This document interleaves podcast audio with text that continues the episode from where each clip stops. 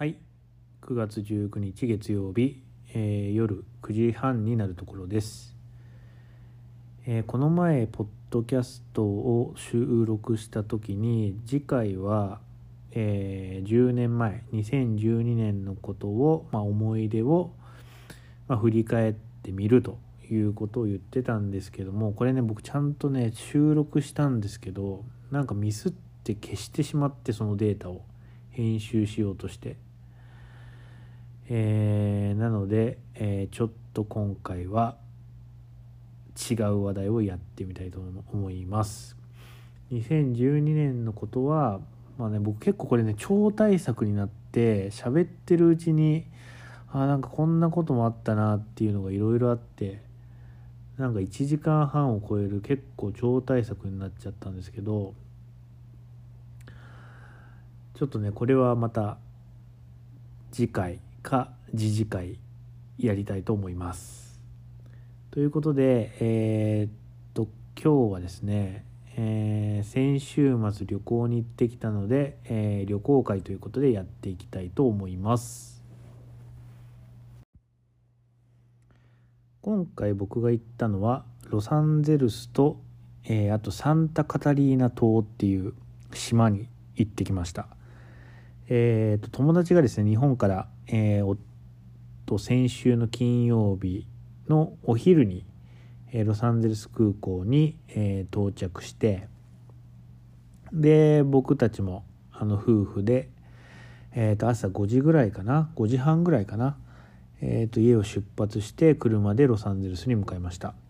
ロサンゼルスまではだいたい車で5時間半でしたね今回は。まあ渋滞とまでは言わないですけど、まあ、結構車は多くてもうあの家を出発したその5時半の時点でかなり通行量が多かったですね。でやっぱりあのロサンゼルスが近づくところで、えー、と割と、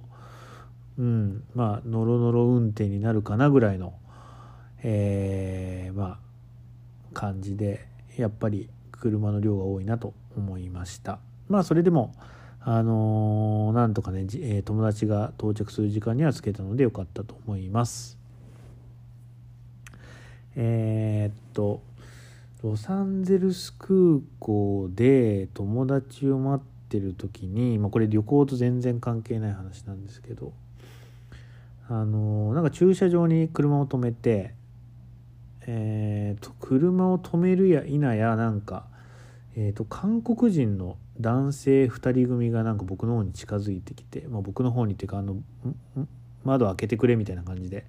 えーと近づいてきてで開けたらなんかあのバッテリーが落ちちゃったって言って車の。であのコード持ってないかみたいな。あのバッテリー車と車つなぐコードですよね。あれ持ってないかみたいな。って言ってで僕全くそんなのもか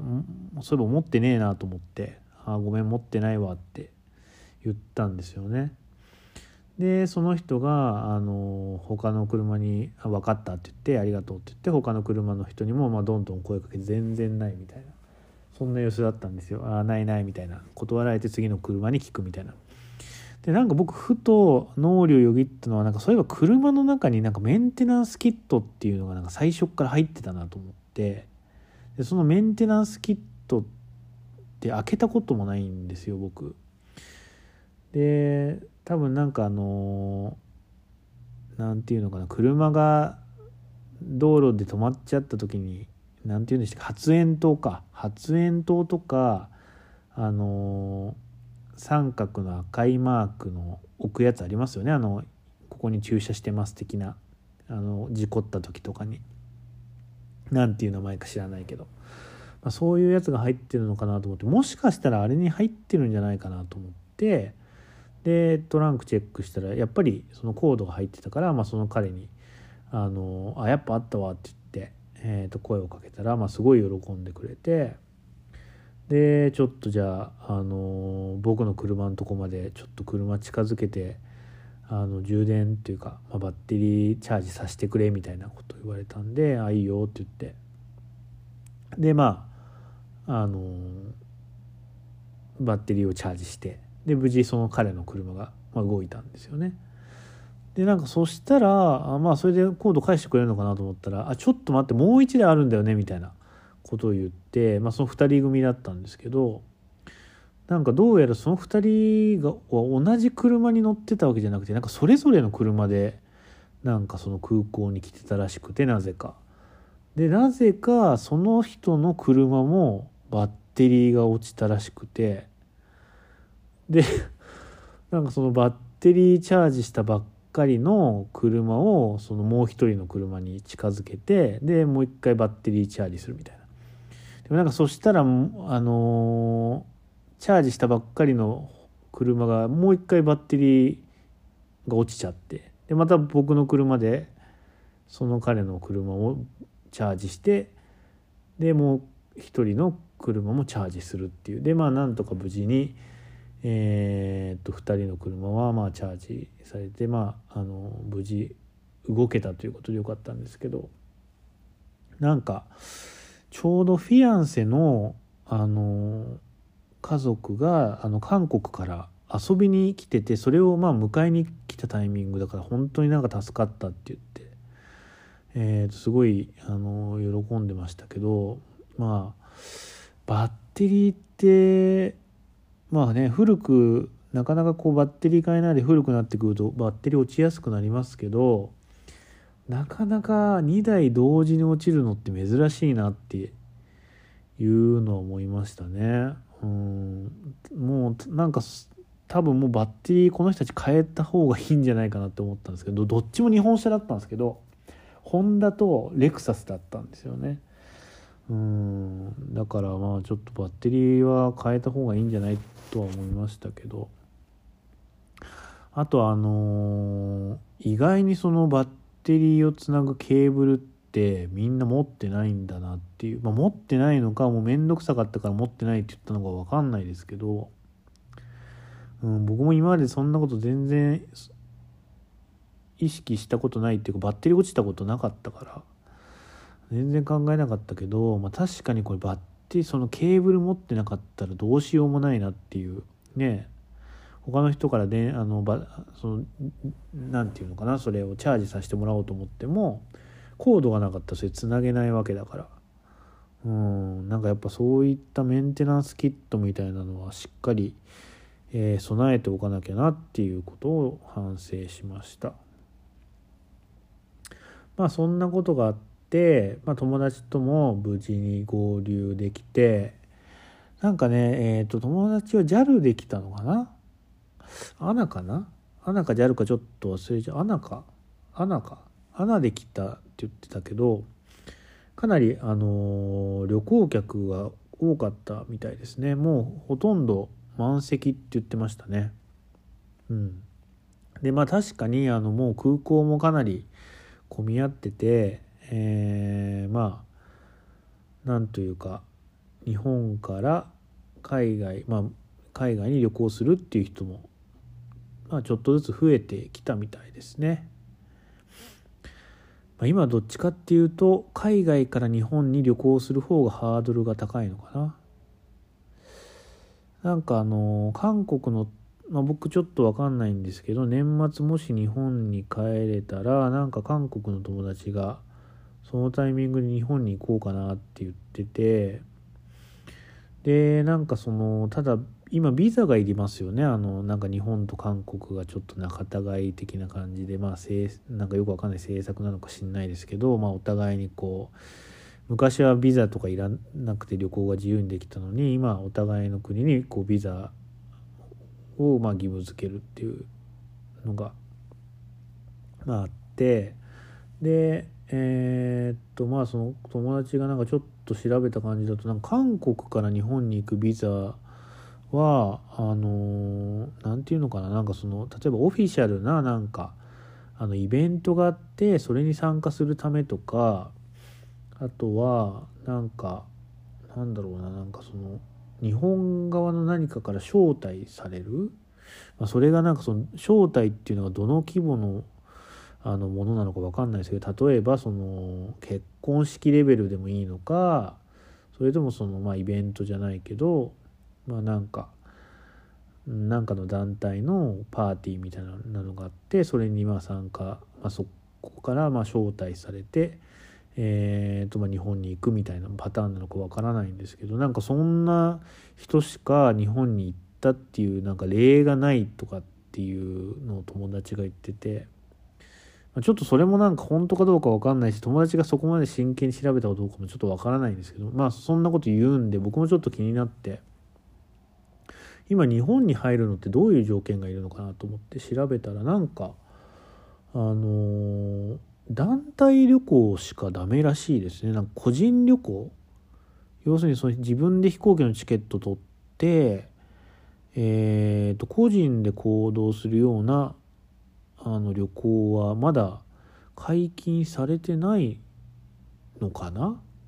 というような、まあ、記事を見ましたね僕が簡単に本当に簡単に調べた時点では。うんまあ、その団体旅行と個人旅行の何が違うんだいっていうようなあところは正直あるんですけどまあ団体だろうがね個人だろうがあのそんなに行動に違いはないと思うのでうんなんか本当に意味があるのかちょっと僕には理解あのわからないんですけど、まあ、今そういったようなものがあるようでまあだから、えー、と日本から外に行くよりも今は逆に日本に行くのがなかなか、まあ、面倒くさいというか割と制約があるんだなと、えー、いうことのようです。はい。まあそんな感じで友達と合流してでえー、っとねこの金曜日っていうのは、まあ、平日だったんですけど金曜日、まあ、休みを取っていって、えー、っと夕方の6時38分っていう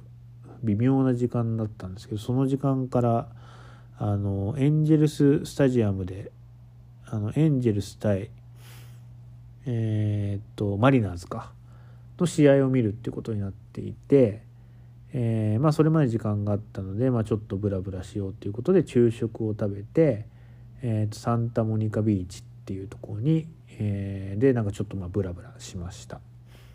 まあ、僕初めてロサンゼルス行ったんですけどまああんまりこうロサンゼルスっていうものに対して僕あんまりイメージっていうかまあ特になんか行きたいとも思わなかったしなんか憧れとかあの調べたりしたこともなかったんですけどまあなんかそのサンタモニカっていうところにサンタモニカビーチっていうところに行ったらなんかあ確かになんかこれがロサンゼルいわゆるロサンゼルスっていうやつなんだなっていう感じの風景でしたね。まああの空が晴れてて、まあ、海海岸沿いに、まあ、おしゃれなお店とかがこう並んでてで公園とかではなんかヨガヨガとかしてるんですよみんな。うん、でこう海沿いにもなんか海沿いになんか遊園地がありましたねそういえば簡単な。うん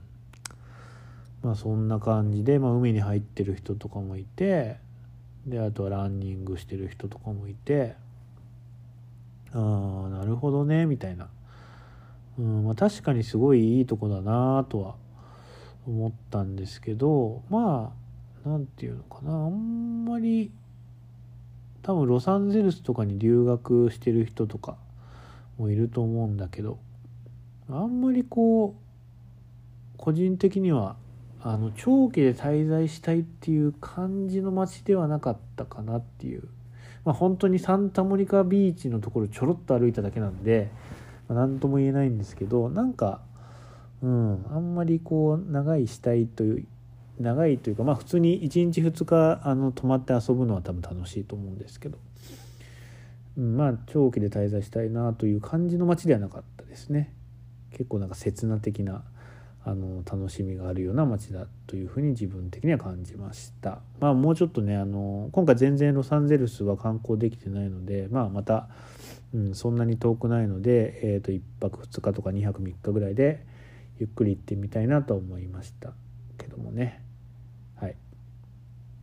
まあそんなこんなで、えー、とバロサンゼルスを軽く観光してえー、っとその夕方のロサンゼルスタジアムには、えー、となんか荷物がね持ち込めないというか荷物は持ち込めないことはないのか持ち込めないけどまあその車をね車の中にこう荷物を置いたままで、えーとまあ、スタジアムの中に入るのが嫌だっていうことで、えー、と最初にあのホテルにまずチェックインをしに行ってでそこに荷物を置いてえー、とスタジアムに向かいました。今回はえっ、とハイアットリージェンシーっていうなんかハイアットの中のビジネスホテルみたいなあの扱いなんですかね。ちょっと僕よくわかんないんですけど初めて泊まったんですけどあのなんか妻が選んだんですけどなかなかいいとこでしたね。僕は全然期待してなかったんですけどハイアットリージェンシーっていうところになんか。でもなんかだからまあ普通のビジネスホテルみたいな感じなのかなと思ったらまああの雰囲気もすごい良かったし清潔感があったし部屋も結構広くて。そしてあのお風呂の水圧とかね、えー、トイレの水圧みたいなのもかなりしっかりしていて。でえー、っとまあこうホテルの受付の人たちの愛想とかもすごいあの良くてフレンドリーな感じで。あの非常にいいホテルだなと思いました。まあどこのハイアットリージェンシーもそうかわからないんですけどもし今度他のところに旅行していい泊まりたいホテルがなかったらそしてハイアットリージェンシーがもしあれば、えー、とまたそこに泊まっとけばいいんじゃないかなというふうに思いました。まあ分かんないですけどね。まあもうそればっかりは。はい。まあ、でもなかなかこうホテルを外すとこうテンションが下がるというか、まあ、日本のホテルみたいにどこのホテルもある程度のこうクオリティが担保されてるっていうわけではないので、うん、なんか割と高いお金払ったのにすっごい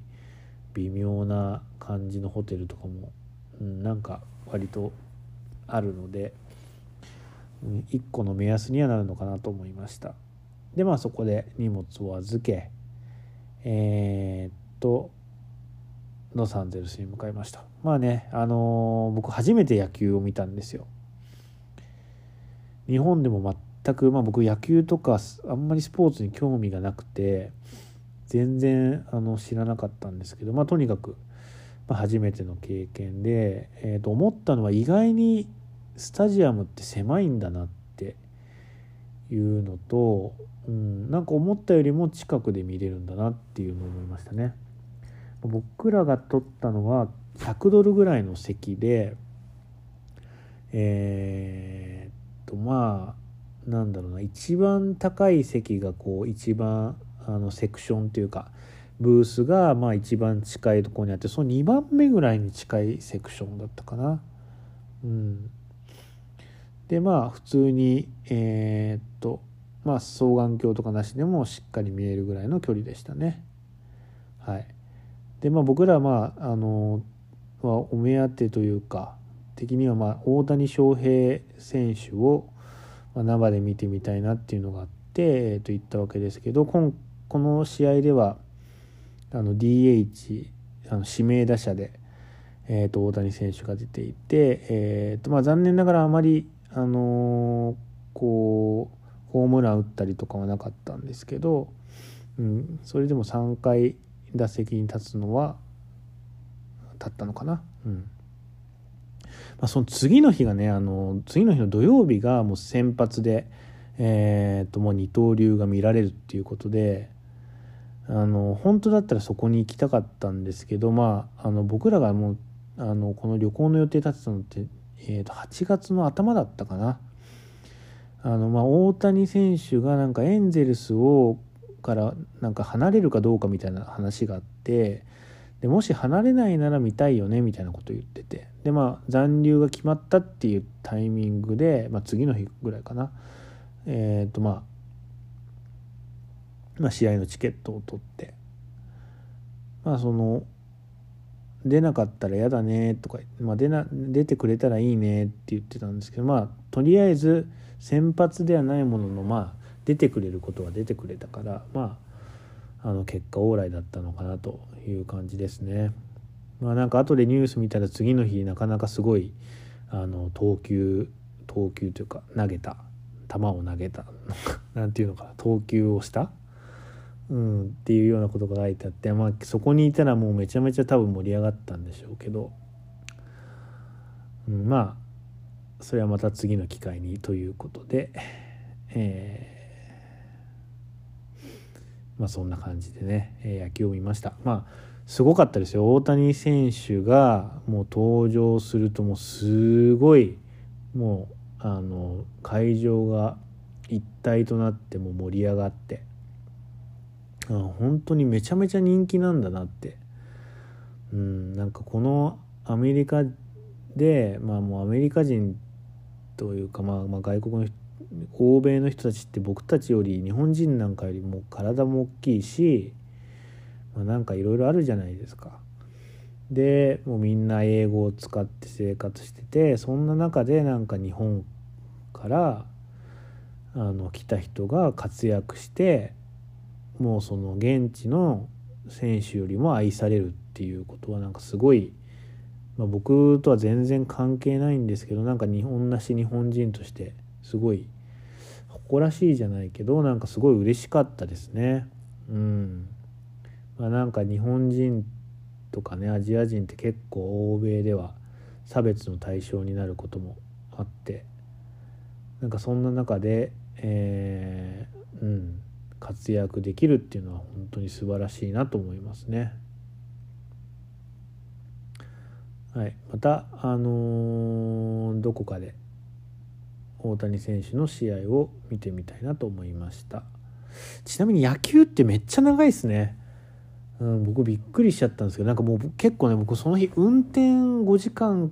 6時間ぐらいしてたから結構疲れててでもう結構スタジアムの席に着いた時点で割とヘトヘトだったんですけどなんか2時間ぐらいで終わるのかなって思ってたんですよ。なんとなくですけど日本の野球って7時に始まってなんか9時に中継があの終わってたような勝手なイメージがあってだから大体2時間ぐらいなんじゃないのと思ってたらなんかすごい長長いんですねあれとあの野球って。こうなんだろうなあの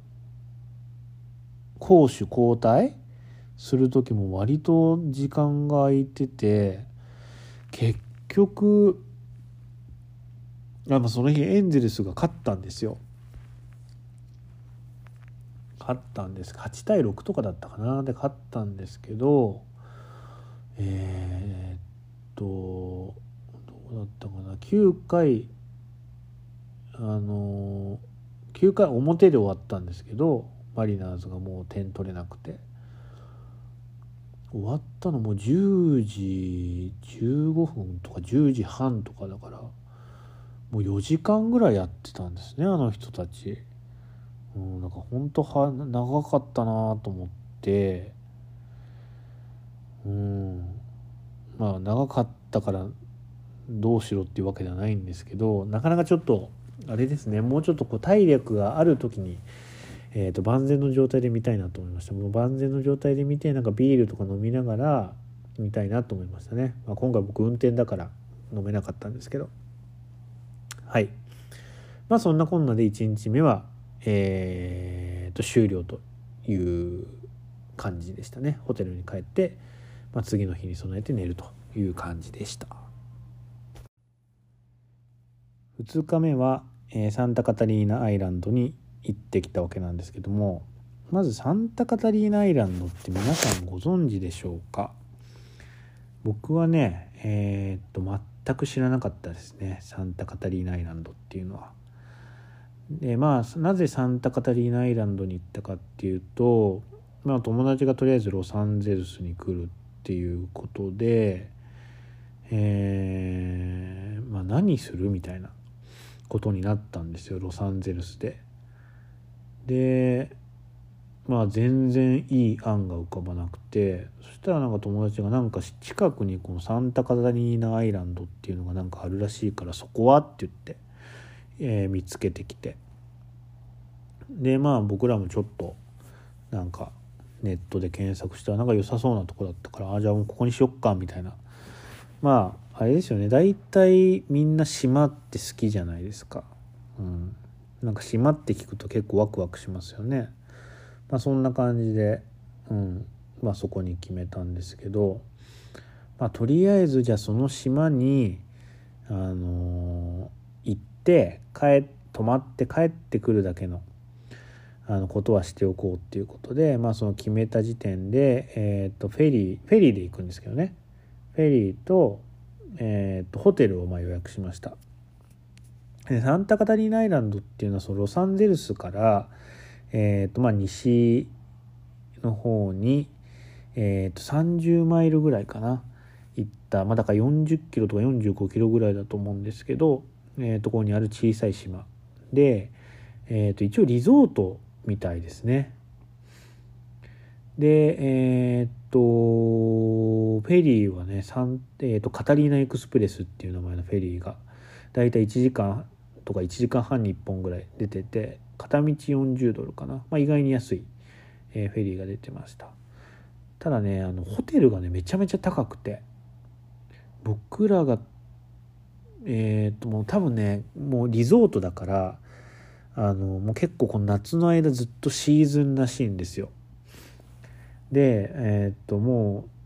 うだから割と僕らが予約したのがうんまあ8月か7月の終わりぐらいかな。でもう結構埋まっちゃってて残ってるホテルがほとんどなくて。でなんとか、えーと、取れたホテル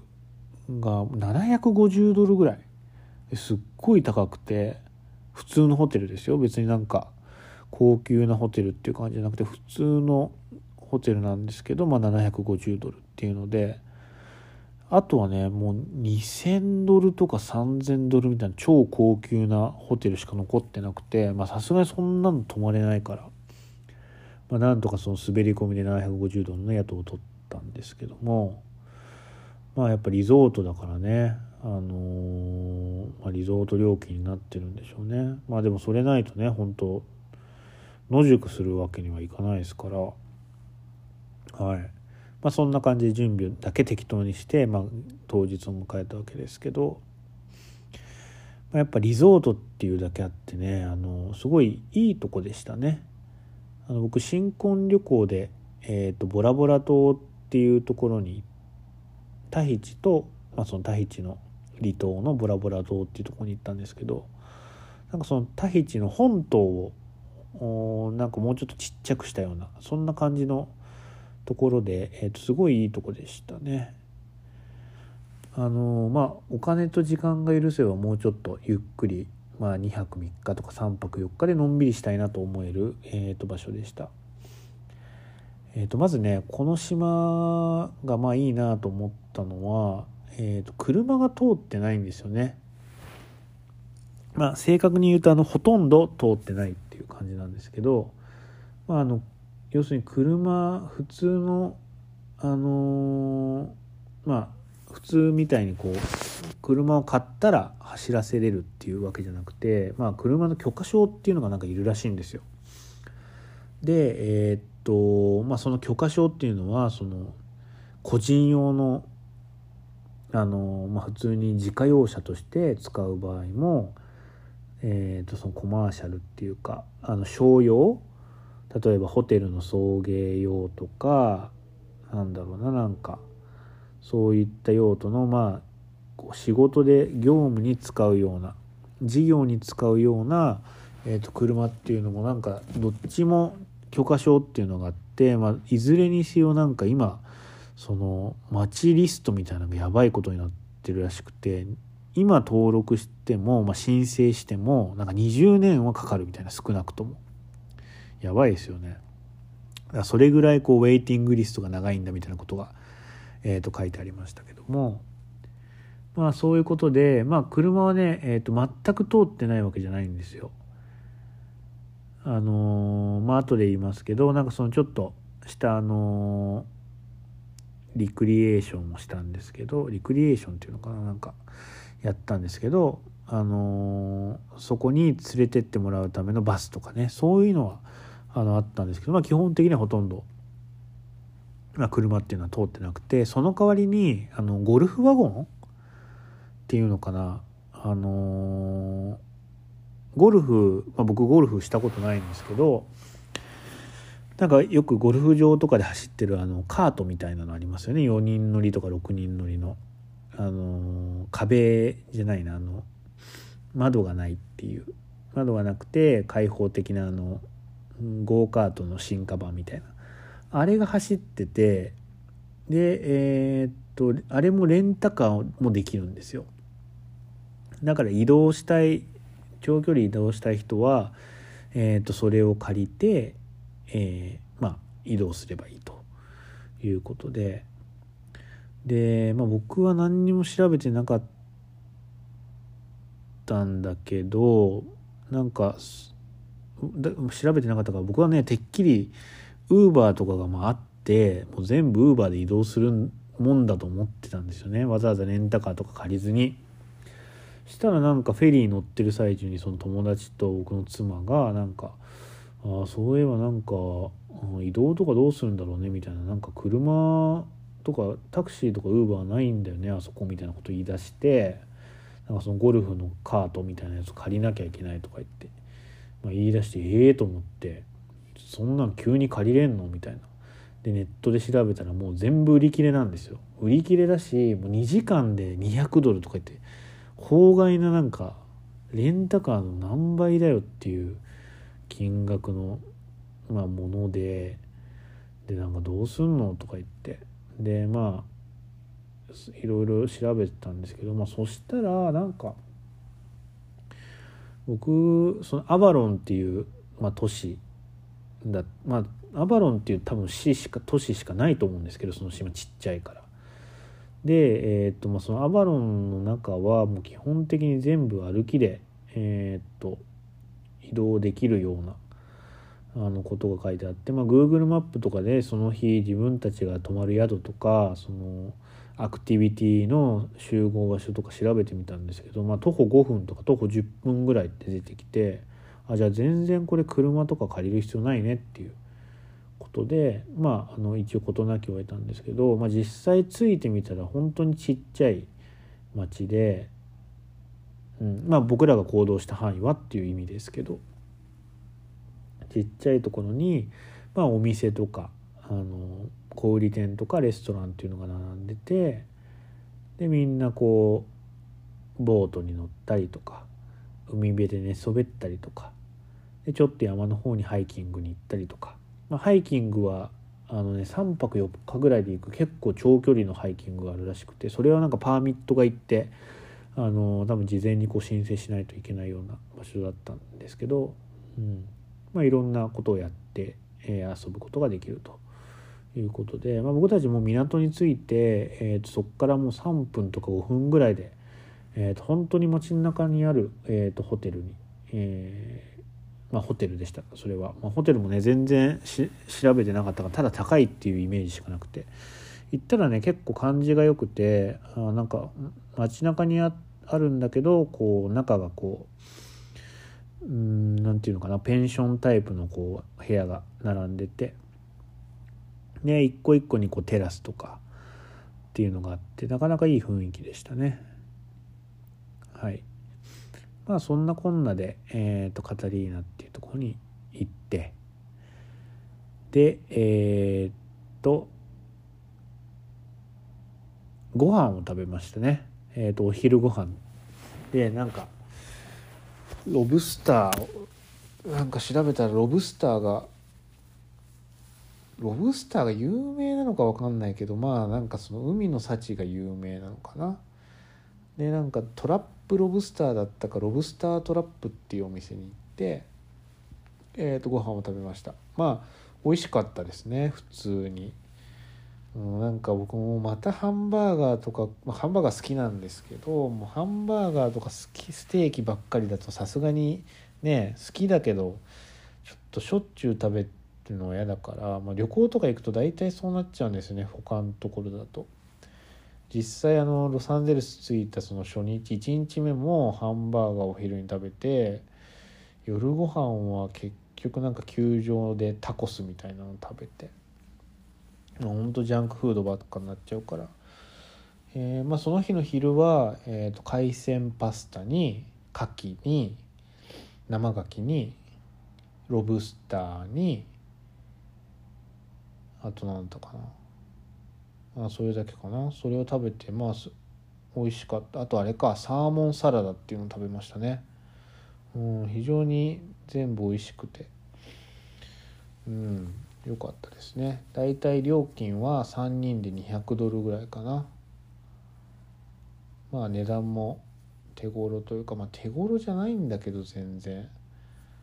まあなんか感覚がこれ日本円にするとねなんかこれやっぱ円で僕育ってるから円にするとめちゃめちゃ高く感じるんですけど何でも。なんかドルってなんか慣れてないからなんかあんまり高い感じがしないんですよね。だからでも友達はやっぱりもうすぐ円に換算して「高え」って言ってましたけどまあそりゃそうですよね。なんかただの昼食で円換算すると3万円だから1人1万円ぐらい食ってるっていう。うんうんっていうまあそういう感じでまあすごいまあそういった問題はありますけどもまあ美味しかったですね。でその美味しい料理を食べ、えーと、ジップツアーっていうのをやったんですよジップエコツアーか。うん、なんかジップツアーってなんか僕み字面は見たことあったんですけど何なんだろうと思ってたらあのなんか山と山の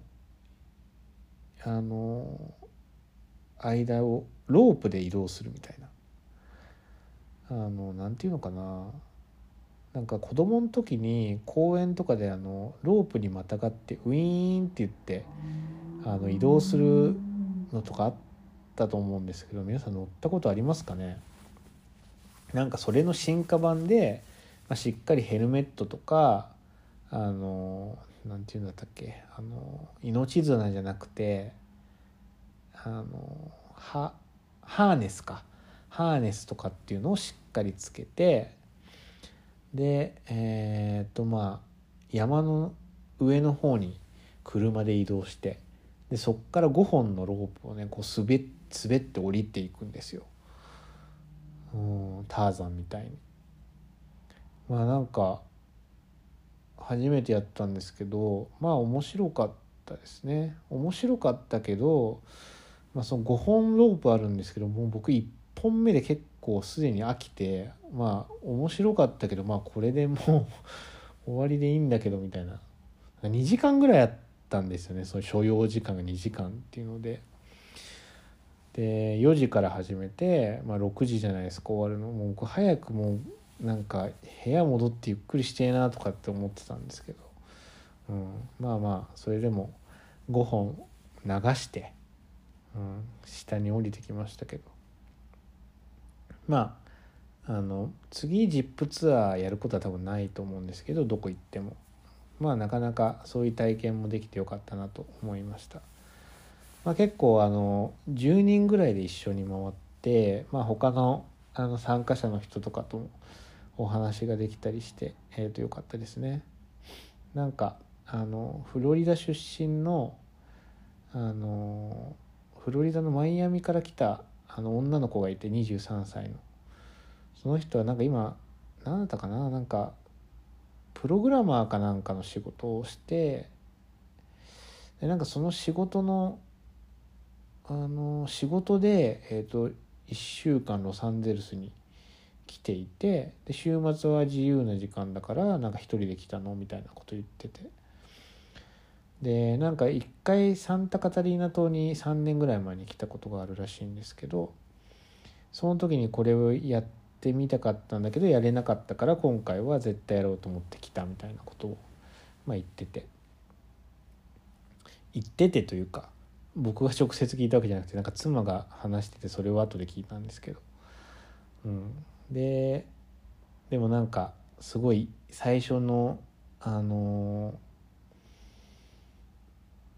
あのなんだろう最初の1本目乗る時もめちゃめちゃその子が怖がっちゃってなかなか最初の一歩が踏み出せなくてでもインストラクターの人はもう慣れてるからそういうのにすごいこう何て言ってたのかもよく分かんなかったけどいろんな言葉をかけて安心させて背中を押してあげてましたね。で毎回そのねインストラクターがあのインストラクター2名いるんですけどあのこう送り出す側と受け取る側っていうのがいてでその人たちはトランシーバーでこう連絡を取り合ってるんですよね。でまああのこうリラックスさせるためなのか分かんないですけど毎回こう違った質問をしてくるんですよ。あのその送り出す側がね。で、えー、と僕たちのこうハーネスをチェックしながら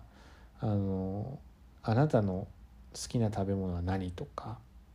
あなたがあのみんなに隠してる真実は何とか、まあ、そういったこういろんな質問をしてきてで僕らはそれに答えるんですよ。そうするとなんかその人が「ジップレディ」ってで、えーとまあ、そのコードネームみたいなことを言うんですよね。例えばあのなんだろうな。あそうだな。僕があの好きな食べ物は何って言われて僕は Super Duper Burger っていうあの僕の家の近くにある周りにある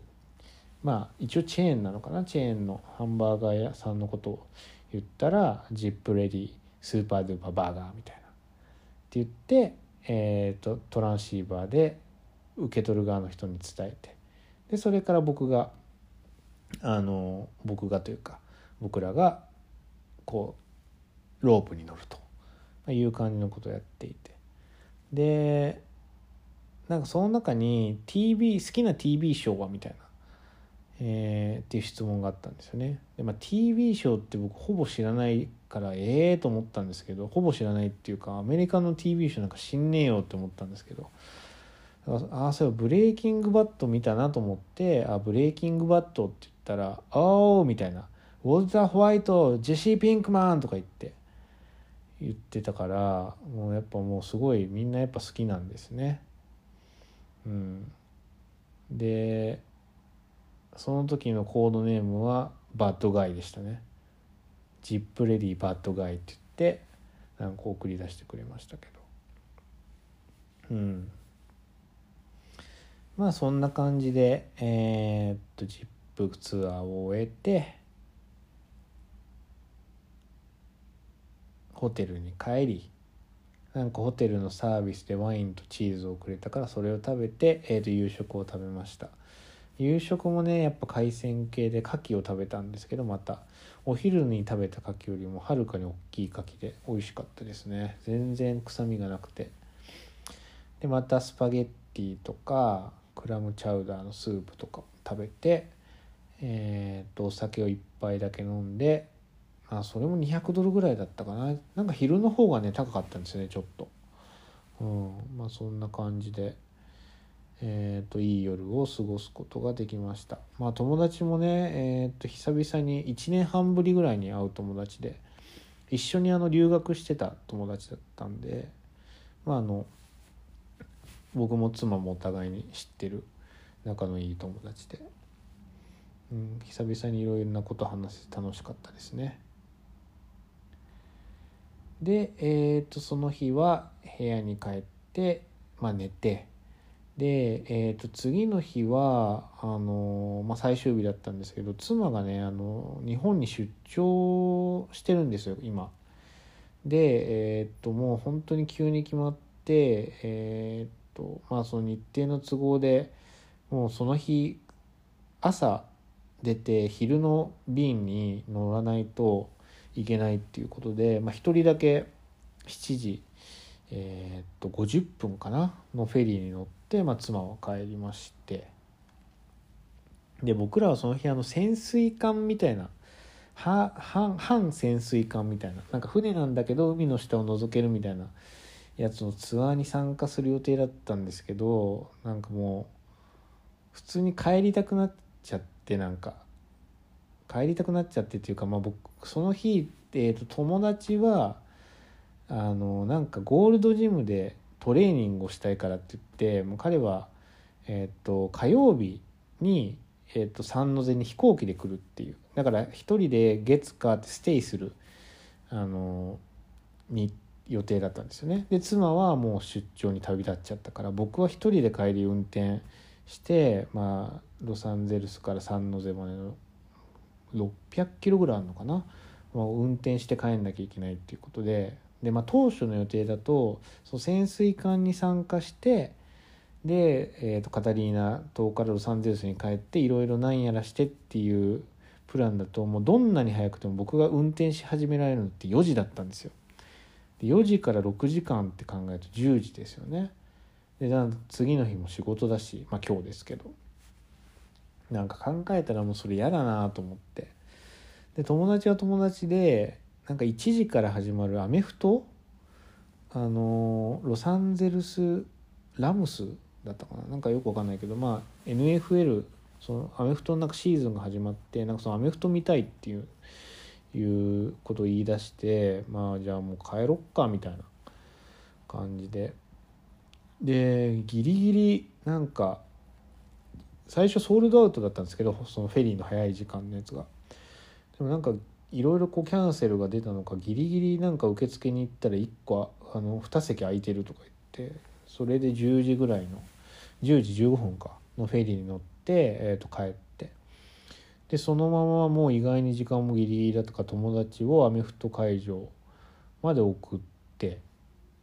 でそっから僕は車を運転して帰りましたね。結局その日朝ごはんもほとんど食べてなくて昼ごはんも食べれなくてまあ僕途中でどっか寄って食べればいいやと思ってたんですけどなんか一回あのー、よトイレ休憩もうかなり走ってからあのー、4時間ぐらい走ってからかなあのトイレ休憩に寄ったんですけどそこでマックがあったからマック食べようかなと思って店の中まで入ってメニュー見てたんですけどもうなんかもはや食べたいものが全くないっていうか、まあ、マクドナルド僕日本にいた時は好きだったんですけどなんかアメリカのマックって高いしクオリティもなんかかなり低いからもうなんか全然好きじゃなくてでなんか見てても美味しそうなものもないのでハンバーガー1個になんか6ドルとかねするんですよねあの薄いハンバーガーがね。うん、でもそれでもう結局水だけ飲み続けて何も食べないでその1回の5分ぐらいの休憩でもうずっと走りっぱなしで帰りましたね。で大体7時前かな？家に着いたのは。はい。まあうん無事に帰れてよかったんですけど今回ねあのポッドキャストずっと聞いてたんですよ。いつも音楽聴いてるんですけど今回はなんかポッドキャストの方がなんか良さそうだなと思って。でポッドキャスト聞いて帰ったら、まあ、それがすごい正解で、まあ、あの友達のポッドキャストを聞いたりとか、まあ、友達じゃなくて、まあ、他にも普段聞いてるようなポッドキャスト対話形式のなんかポッドキャストとかを聞いたりして。すごいねあのやっぱ人の話を聞いてるとあのなんかいいですよね。あのポッドキャストの僕なんかいいなと思って思ったところはそのうんなんか形式ばってないっていうか決まりすぎてないっていうかまあ例えばなんか同じ音声コンテンツでも例えば本を朗読するAudible とかってありますよねあの Amazon 僕もあれ結構好きで前あのもう何年も前から割と聞いたりしてたんですけどやっぱそういう朗読だと結構きっと眠くなるんですよね運転してる時にそれ聞いてると。であとはなんかあのなんだろうな、まあ、ラジオとかもすごい聞きやすいんだけど、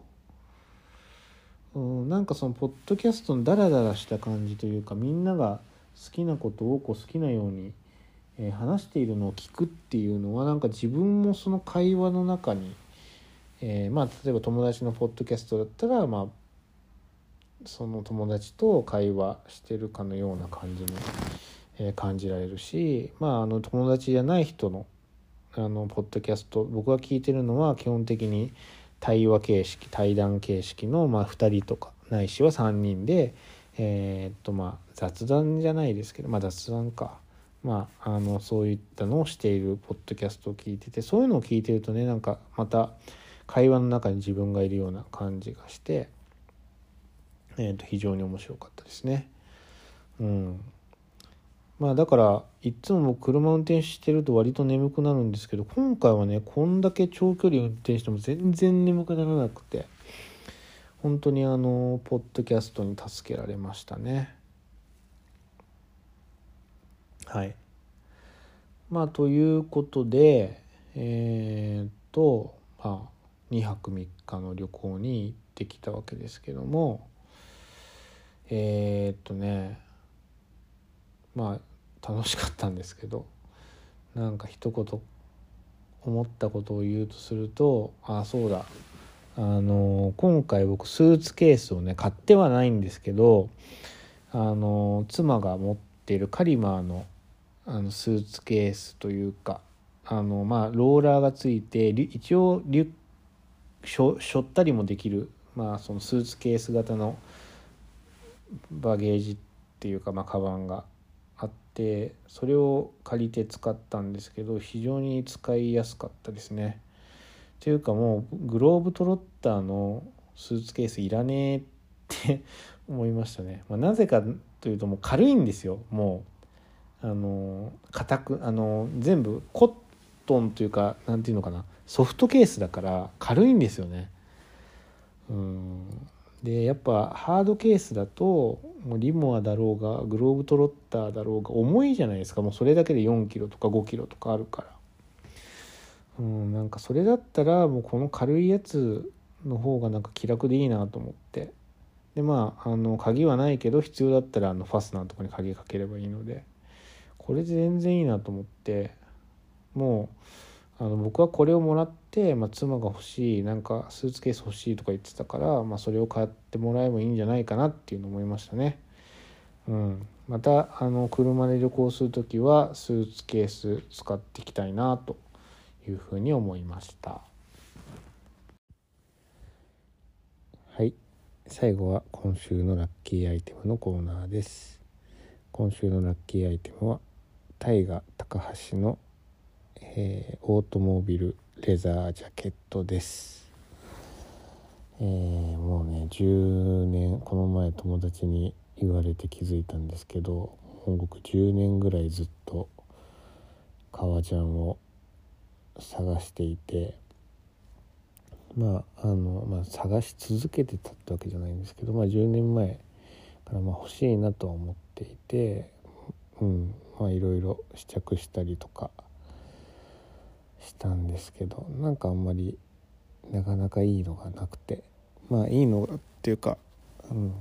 見た感じはねすごいかっこいいなと思うレザージャケットっていっぱいあるんですけどなんか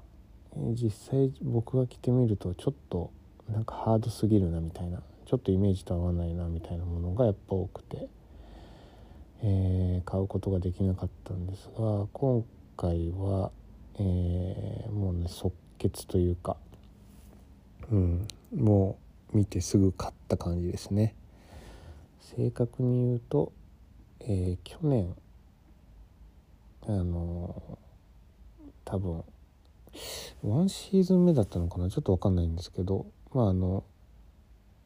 知ってるお店のブログで、まあ、そういったジャケットがあるっていうのを、えー、見てもうその時僕はえっ、ー、ともうアメリカにいて日本にいなかったんですけども、まあ、ブログで見てあめちゃめちゃかっこいいなと思って、えー、まあ、今度日本に帰ったら買おう買いたいなって思ってたんですけどまあなんかそのお店でもすぐ売り切れちゃったみたいであ残念だなと思って。でうんまあコレクションものだったら来年出るか分かんないなとかって思ってたんですけどまあなんか一応定番っぽくて今年も出たと。いうことでもう本当はね結構レザージャケットだからそれなりに値段はするものなのでまあ本当は試着したいなとは思ってたんですけど、まあ、あの次日本に帰る時までそれが売ってるかどうかっていうのはわからないので、えー、まああのその大河高橋っていうブランドの、えー、とレデニムジャケットは持ってたのでもうそれと同じサイズでお店の人もサイズスペックは一緒だって言ってたんでえー、っと今回はもうそれを通販で買いました。はい、それで、えー、っと今回友達が来るタイミングで持ってきてもらったんですね。えまあ結論から言うともうサイズはねすごくねぴったりでしたね。うん、なんかね大河高橋っていうブランドは結構ちょっとその僕が見てるお店だけの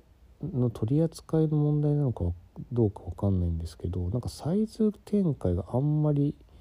ないというかまああの363840とか3種類、え、あるアイテムもあるんですけど3840だけだったりとかあと38だけだったりとか結構割とアイテムごとにサイズ展開が限定されているっぽくってで僕はあの基本的に、まあ、そんなに体格が大きいわけではないので、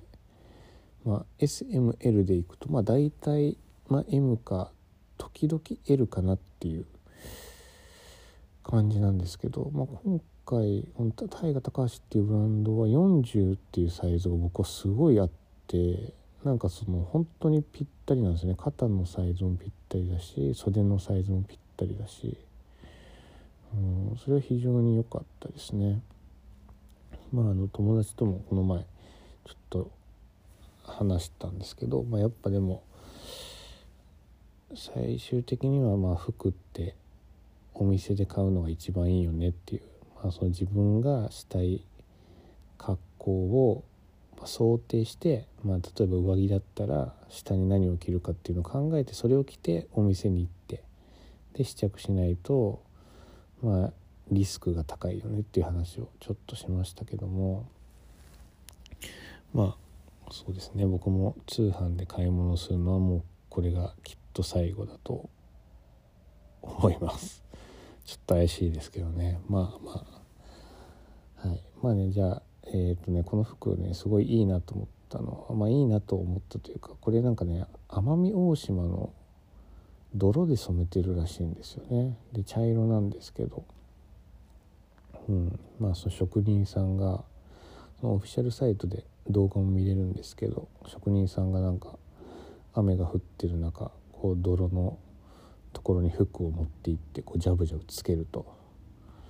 いうことをやっていて、まあ、その時の天候とかあと職人さんの体調によってもなんかこう染まり具合が違うみたいなんですね。まあ、僕その自分が持ってるやつ以外、えー、と見たことがないので、まあ、どういったその風合いの違いがあるかっていうのはちょっとまだわからないんですけどもでもなんかすごい、え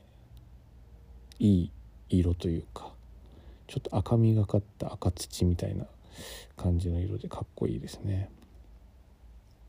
でえー、っとなんかね僕がそのお店に連絡した時はちょうど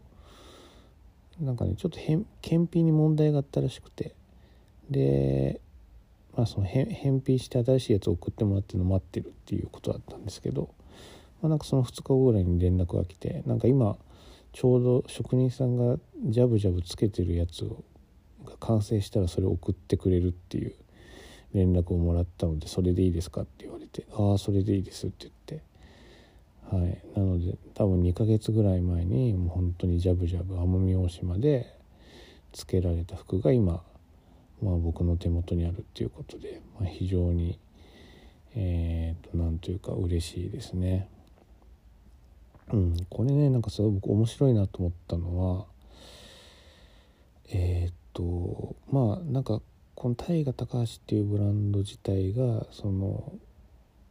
まあ、本人、まあ、大河高橋大河さんっていう人が、まあ、本人はデザイナーではなくて、まあ、考古学者だっていうふうに思ってるって言っていてだからこうまああのいろんなブランドが昔の服、まあ、ヴィンテージデザインをこう自分のクリエーションに取り入れて新しいものを生み出すっていうようなことを、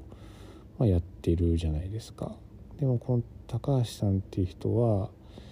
えー、まあその100年前とかのアイテムをそのまま現代の技術とかあとは日本の伝統的な、まあ、今回の奄美大島の泥染めみたいな伝統的な、まあ、そういう工芸方法っていうのを使って現代に、えーと、蘇らせるっていうようなことをまあしていると、まあ、だから自分はデザイナーじゃなくて考古学者なんだと。いうようなことを言っていてまあそれのせいなのかせいなのかっていうかわからないですけど、まあ、そのレザーと,、えーと、レザーがまあ表地でで裏地があるんですけどまず裏地がねウールと,、えーと、コットンがね5050だったかな7525だったかちょっと忘れたんですけど、まあ、とにかく混ざってていて肌触りはねはっきり言ってちょっとねゴワゴワしてるんですよ。決してねこうまああのよくあるシルあのジャケットとかの裏地ってシルクとかあとはサテンとかで割とこうサラサラした、えー、まあ、あの肌触りのいい裏地が多い中そのウールとコットンの生地はなんかねすごいガサついてるというかまあ別に着心地が悪いわけではないんですけど、まあ、かなり硬いんですよね。だからこの辺ももしかしたら大河高橋大河さんが手元に持っているレザージャケットの、まあ、100年前って言ったかな1920年代のレザージャケットを、まあ、あのモチーフにしてるって言ってたから100年前の、まあ、生地多分ウールとコットンではなかったと思うんですけどもしかしたらポリなんかあの違う生地だったかもしれないんですけどそれを、まあ、ウールとコットンっていうのを使って、まあ、再現しようとしたんじゃないかなっていうふうに勝手に思ってます。はい、そしてねこの裏地が、えー、っと表地と同じサイズで貼られてるんですよね。なんていうか、まあ、ちょっと説明をあんまり専門用語とかがわからないから何とも言えないんですけどあの裏地って表の生地よりも狭いというかなんかちょっと縁があるじゃないですか。縁の分あの何て言うのかな。裏地があの表地に比べて面積が狭いというか服が多いと思うんですけど、えー、とこのジャケットはね完全に、まあ、完全とまでは言わないけどほぼ11で貼られてるんですよね、うん、だから断面というかこう服の生地を横から見るともうこう右と左で裏地と表地が11に見えるような感じなんですよもうめくったらもうすぐ全部が裏地みたいなうんなんかここら辺もすごく面白いというかあんまり僕は今まで見たことがない、えー、印象だったのでなんか面白いなと思いましたね。うんなんかわからないけどこれにはその当時なんかそういうえー、とまあそれが一般的だったのかなんでそれが今はあのまあ裏地は小さくするっていう風になったのかとかちょっとそこら辺も気になったんですけどうん、例えばなんかこれだと裏地がまあ傷んできてもリペアしやすいのかなとか、うん、まあいろいろ考えてみましたけどなんかそこら辺もすごく面白いですね。はい。えー、これはねなんかどういうふうに着ようかなっていろいろ考えたんですけどなんか意外にクラシックなんだけど僕はなんかすごいスポーティーな印象を受けてまあ車に乗るために作られたレザージャケットだからまあスポーティーに見えるのも当然なのかもしれないですけどなんか意外にスウェットパンツにあとはあのエアフォースワンとかを合わせて着てみてもいいんじゃないかなと思っています。なんかなんとなくですけどこう昔の学生が休みの日にテニスをしに行ってその行き帰りに着るようななんかそんなイメージのクラシックな、うん、印象を僕は受けましたね。まあもちろんスラックスとかねあのデニムとかそういうのもかっこいいと思うんですけどなんか僕はあえてえー、まあスウェットパンツになんかカシミヤのニットにクルーネックニットにスカーフとか、まあ、普通にタートルネックとかを着てみたいなと思いました。まあいずれにせよもうこれ毎日着てもう僕もこれもう届いた日はもう着て寝ましたからうんちょっと友達とか妻は呆れてましたけどうん非常にいいですね。はい頑張ってまだねまだまだ生地が硬いので頑張って育てていきたいと思います。はい。ということで今回の「ウィークリーカリフォルニア」は以上です、えー、今はねちょっと寝起きなんですけど今日も頑張って仕事したいと思います。それじゃあまた次回のポッドキャストでお会いしましょう。さよなら。